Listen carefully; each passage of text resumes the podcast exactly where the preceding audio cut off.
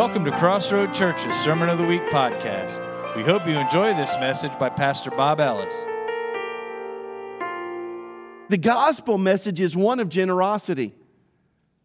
It's a message where Jesus looked out at the poor and he did something about it. He said he was sent to proclaim release to the captives. Generous with not only resources, but also with hope. Church, it's not just that we have to be looking for every person on the street that lifts up a cardboard sign that, that says, Give, God bless. No, we've got to be generous not only with our resources, but also with hope. The world needs hope. And Jesus says, The Spirit of the Lord is on me. I'm called to be generous to the poor. I'm called to be generous in pro- proclaiming the release of the captives. Do we still believe that people who are oppressed and held captive can be released? Do we believe that Jesus came to do that, and in, in so doing, He's called us to do that? See, the gospel message, this good news, is a generous message of hope and healing. Scripture says, I've been anointed to offer recovery of sight to the blind to set free those who are oppressed, and to proclaim the favorable year of the Lord. I believe the gospel message, we're to be generous in all of those aspects, looking for opportunities to help people who can be released from those things that are binding them. People who are without hope, they need to hear good news, and we need to be generously supplying it. We can go through our days and, and I can go through my week and I can do all kinds of little things. This past week, my, my favorite, the, the fun thing I did this week was I was up on a roof and we were tearing up part of the roof in San Antonio. And uh, we had a leak there. It need, it's, it's, it's a roof, a section of a roof that needed to be fixed for, for years. But it had an asphalt roof underneath it, so we've been able to push it off. And I was in Lowe's and I was walking around and, and I just said, this feels good. I'm excited. I'm like, God, but I'm also 50 and my shoulders are giving out. Would you give me a few more years to do this? Because I'm excited to do it. I think the world needs to see our excitement. We need to be generously sharing hope that the church still is a place to go for the, for the lost and the refuge, those who need refuge. But before they ever grace the doors of the church, they need to see it on our face that we're excited. We're excited about what we're doing. I wasn't as excited at the end of the day uh, after I was up on that roof, but uh, I was still excited. Are you still excited that the Spirit of the Lord has set you apart, has anointed you to take the good news to the lost, to the poor, to those who are oppressed? To announce this is the favorable year of the Lord. Now, I understand that was a very favorable year, but I believe that there's also still favor in the year in which we're living if we will give it generously. The gospel message must be given generously and not selectively. We can't just offer people, people salvation when they're starving. We, we've got to look for ways in which we can serve those who are hurting in all areas. And I'm very grateful for what we're doing here at Crossroads Church. I think we are trying to do that. But we need to be looking for more opportunities. The scripture says that Elijah goes because God has commanded him to go. Yes, he wanted to teach Elijah something, and, and I don't know what else Elijah needed to know about God because he'd already seen some amazing things. But God also wanted to reach this lady at this time. Who is God? Who is that lady that God has commanded us to go to? Who's He sending us to? Maybe we should be asking God, God, where are you at work? Let me join you. I've been rereading, start, started it and then stopped it and started it again. Been rereading um, Henry Blackaby's book, Experiencing God and um, not the, the, the, whole 52 week study, but the book itself. And, um, and I'm like, this is so simple. It's really so simple. God, where are you at work? Can I join you? I don't think he would say, No, I don't want you there. I, I, I want, I want to teach you. I want to teach you about my generosity. And so he sends Elijah, this lady, and, and I do know there's, there's other things going on here that he's going to use this event for and also um, in Elijah's life. But, but just taking it at face value, this lady had nothing. She was poor. But the message of hope poured down on her. The bowl never ran out, the flour didn't run out, the oil didn't run out. The resources, it, it, at first glance, you would think, Elijah's asking me to give up my resources. God is asking me to give up my resources. See, generosity is not about the emptying of our resources, but the refilling of our faith. She was asked to take this faith leap. In fact, she even says something. She says something pretty interesting. She says, As the Lord your God lives. She doesn't say he's her God. She says, Elijah, as your God lives, I have no bread. In other words, she goes on to tell her story.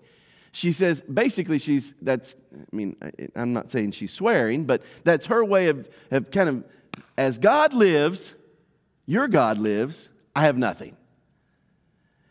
But that wasn't her God. That was Elijah's God. But that wasn't what God wanted to do. God wanted her as well. And let me tell you, when the bowl didn't run out, and when the flour didn't run out, now, wow, this, we're not even going to get to the rest of the story because there's just so much here. You'll have to read the rest. This story doesn't just end with flour and oil. And I don't think our generosity is the end of the gospel. It's just a start. It's just a little start where, where, where maybe we don't know where to go. And, and, and sometimes I, th- I think we got to be careful that we don't see our resources as our resources because they are nothing. In fact, we are nothing. I was, um, I, I was uh, reading uh, um, the, um, he's on a book tour, and, and, and you, might have recognized the name William Shatner. Uh, for those who don't know, he was Kirk, Captain Kirk in Star Trek. Well, Captain Kirk is 91 years old. And uh, he's, he, he did a book, he wrote a book, and it's called Just Call Me Bob. No, just call me Bill. I'll do that one. Just call me Bob. But anyway, he did. You just call me Bill. And, um, and he said, You know, it's really an interesting thing. I've, all my life, I've learned things. And I've got to 91 and I have all this wisdom but very shortly I'm going to be gone from this planet. I'm going to be dead. And he said, and then I won't be able to give anything to anybody. And so he says, um, This book is a way for me to give back some of that wisdom to my grandkids. Here's a man who knows that his life is nearing the end. And he says, he doesn't know how long. He said, it could be another year or two, it could be 10 years. He, but he knows he's got less time now. And he realizes that there's some important things. Now, he doesn't mention God, he doesn't do any of that, but he is a man that is experiencing his own mortality. And he's looking at things in his life differently. He's not talking about his, the millions he's made.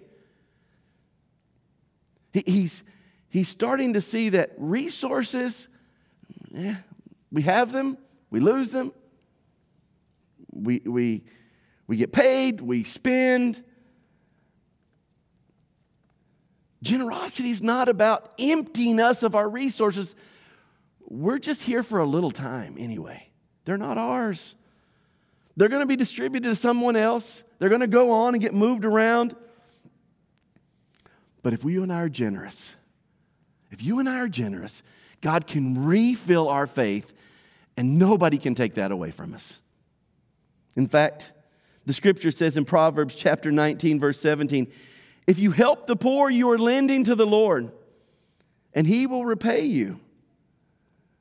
I mean, that, that is a faith statement. And then, and then this is one you probably have recognized or seen before Malachi chapter 3, verse 10. Bring the full tithe into the storehouse, that there may be food in my house, and thereby put me to the test, says the Lord God of hosts. If I will not open the windows of heaven for you and pour down for you a blessing until there is no more need. God says that, that it's a faith step when it comes to resources. Elijah's telling this lady who has, I mean, we don't even know if she has any religious background at all. We don't know anything about her upbringing. We don't know what she knows and what she doesn't know. All we know is that he tells her, You give and just trust me, God's going to do something. He's asking her to, to stretch out in faith. I don't even know if she knows that word. I don't even know if she knew what faith was, and I'm sure she didn't know what faith in God was.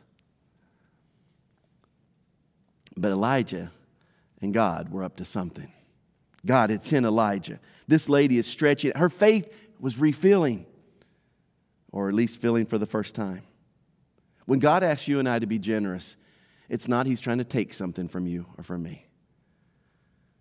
He's saying, You give. Now, and I really hate this. I really am a little bit, hate, uh, hate's a strong word. I'm, I struggle with the complexity of prosperity gospel. All of Latin America, it's, it's influenced so much. And then I ask myself, but why has it influenced so much of Latin America and a lot of the world? Because the poor are still among us. And, and so the poor are receiving the gospel in a different way. Out of our abundance, we look at someone who has nothing and we hear how they've interpreted the gospel and we're like, how did you come to that conclusion? And they come to that conclusion the only way they knew how in their poverty and in their lack. Now, there are abuses. If you're not familiar with prosperity gospel, it's you give and he's going to give you a bunch back. Well, I don't know what he gives back necessarily in terms of quantity. But in Proverbs, he says, when you take care of other people, when you're generous with other people, you're lending to the Lord. How many, how many of you like your interest rates right now? That's what lending is. And they're not very good. Housing, the housing rates are extre- extremely high. Mortgages in, are there, but are there all for, are also therefore higher. Car payments, inflation. Who's making the money? Well, the banks are, because they've lent to you under a certain percentage. This, so the wisdom writer Solomon says, when you give generously, when you take care of the people who are hurting, when you see the poor, you're lending to God. There's an, there, I don't know what that interest turns into. I, I don't know if it's, maybe it just comes down to, well done, my good and faithful servant. Enter into my joy today. Because who can compare what we give, limited resources wise, to the streets of gold? What can we compare? But I do believe there's something to it. And I don't know what level, but we've got to figure out that God is not trying to take things from us. He's asking us to be part of the Spirit of the Lord is upon me to bring good news to the poor, to those who are hurting. See, generosity is, I think at its most basic level, is giving without expecting anything in return. And let me tell you, I think that's hard. I really do. Most of us, most of them, I'll say just me. When, when, have you ever loaned five bucks to someone? I was always taught as a kid, don't expect it back. Because you'll be bitter. If you've loaned anything to anybody, you will be bitter. Because they most likely won't give it back to you. More than likely. Um, occasionally, people will pay somebody back. But you give without expecting anything. My wife, a few years ago, after having served many years 13, 15 years in the nonprofit uh, world um, as an executive in a couple big nonprofits in San Antonio, she says, Bob, why can't we do that in our church? And I said, Well, the problem is the church can't get into some of the doors because we've been shut out. We can't be in the school system, we can't be in different places. So she started up a nonprofit and uh, called Acts of Hope, and and um, we let her use that building, one of the buildings in San Antonio, and and this is the verse that she she built it off of. Um, at least the second part of this verse. And everything I did, I showed you that by this kind of hard work we must help the weak, remembering the words the Lord Jesus himself said, said, It is more blessed to give than receive. See, generosity is giving without expecting anything back. It's, it's a change of mindset. And this lady is being asked the impossible, I think, by Elijah. He's asking her to give. But he does give her a little hope.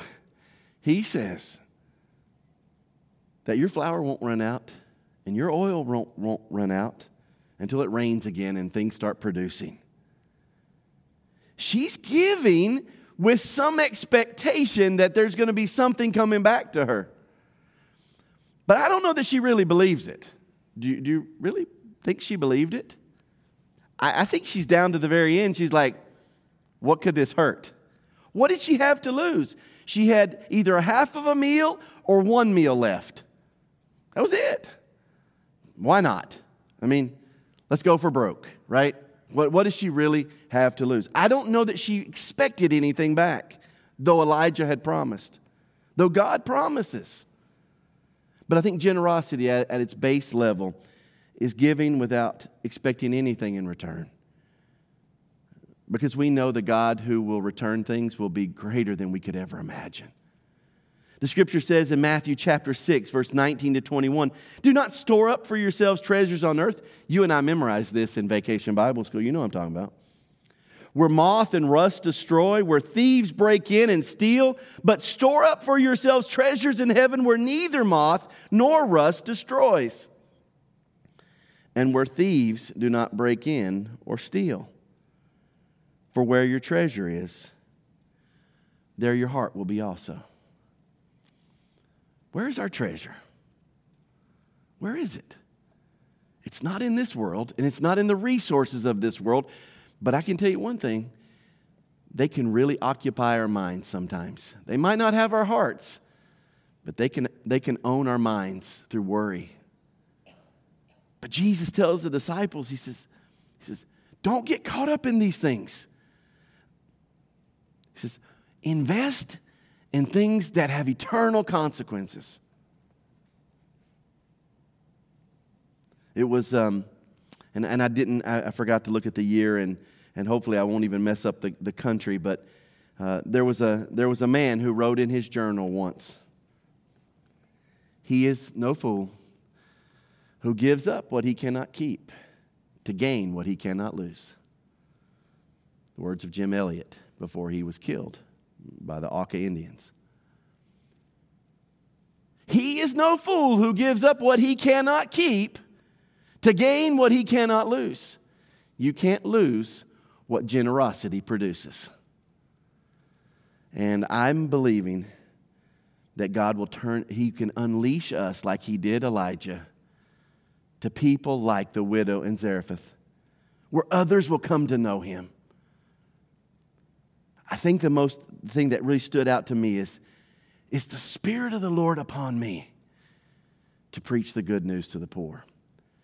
And if so, what am I going to do about it? Let's pray. God, we thank you for I've used the word already a couple times the complexity of, of Scripture, the, the, the multifaceted way in which you speak and connect different parts of this story, building on this to other parts. You weren't done with, with bringing faith to this widow, this was just the start. And, and Lord, I don't know what, you what, what levels we are on and what you're asking of us. But Lord, I do pray that we will be listening like Elijah. Maybe there's somebody in our neighborhood. Maybe there's someone that we will cross path, paths with this week that just need a generous dose of whether it's our resources or our time to listen to them or, or words of encouragement and hope, or whatever the case may be, would we be generous with our time and our treasures so that other people can experience faith? Lord, you've not called us to hold on to our faith and be stingy with what we have. Lord, help us to share our faith with the world this week. I pray it in your name. Amen. For more information about this podcast and other ministries, visit crossroadstx.church.